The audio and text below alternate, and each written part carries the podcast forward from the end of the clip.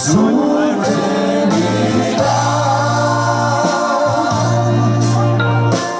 Hrvatski bal v Beču je kot vino, ko od leta do leta nastane bolje. To barem tvrdu ljubitelji ovoga vrhunca v balskom kalendaru.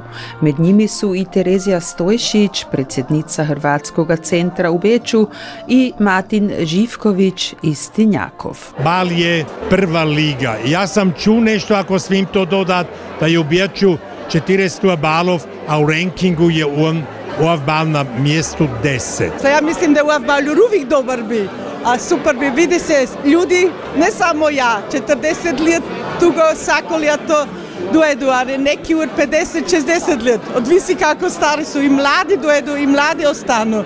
A, boje, ja mislim, Bal je jako važan del pečanske tradicije balov, pa ja mislim da, da su ti ki ovdje se besplatno djelaju za bal. To se morate predstaviti. A zbog toga mene to tako važno da i naši gosti to cijenu.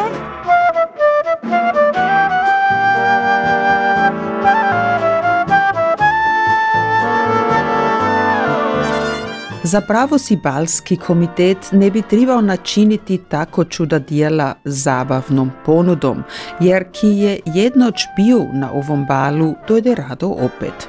Daniel Glunčić, veleposlanik Republike Hrvatske u Austriji, je isto oduševljen pohodnik bala. Ovo je, kako bih rekao, godišnji središnji događaj, melting pot toliko interesantnih ljudi, dobrih ljudi, istaknutih ljudi. Ja mislim da je ovo pravi jedan događaj, ne samo za naše gradišćanske Hrvate i Hrvate općenito, nego za širu austrijsku i bečku javnost. I što je ovaj čar? Najprije atmosfera je fantastična, ljudi su, kao što rekoh, odlični i stvaraš nova prijateljstva, nova poznanstva. I osjećam se jako dobro i ne samo ja, nego mogu, ja mislim, govoriti u ime svih ostalih koji su ovdje. Ja dugo nisam bila, ja sam vesela da opet sad po dugom časi se išlo van, da sam smila dojti simo, a Seneg je jako lipo da dojdemo simo. Tako Betina Trahtar iz Mjanova.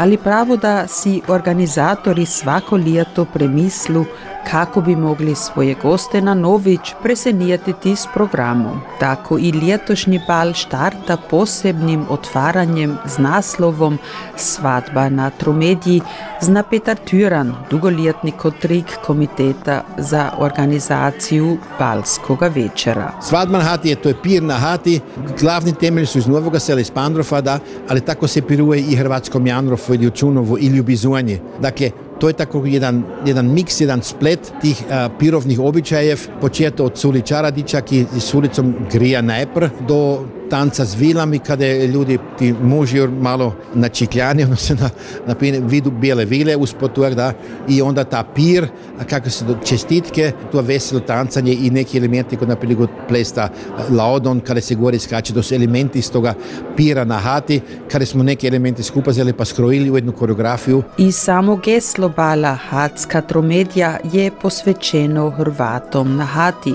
Povod za ovo geslo je vino iz Novoga sela. Rajnski Riesling je dal impuls zato, da v fokus stavu ravnicu na hati, ka se proteže prek trih držav. Povida Katica Tyran od Balskoga komiteta. Hati su ta regija u gradišću kada su se pirovni običaji posebno dugo obdržali, tako da je bilo skoro po sebi razumljivo da će i ti pirovni običaji stati nekako u centru toga otvaranja, jedan umjetničko-scenski prikaz, um, kada dio tih običajev ki su dobro očuvani pred svim na Novom selu, ali i u Pandrofu um, i onda obogatjeno još u smislu toga gesla iz, iz tako rekao, gosti iz Slovačke i iz Mađarske.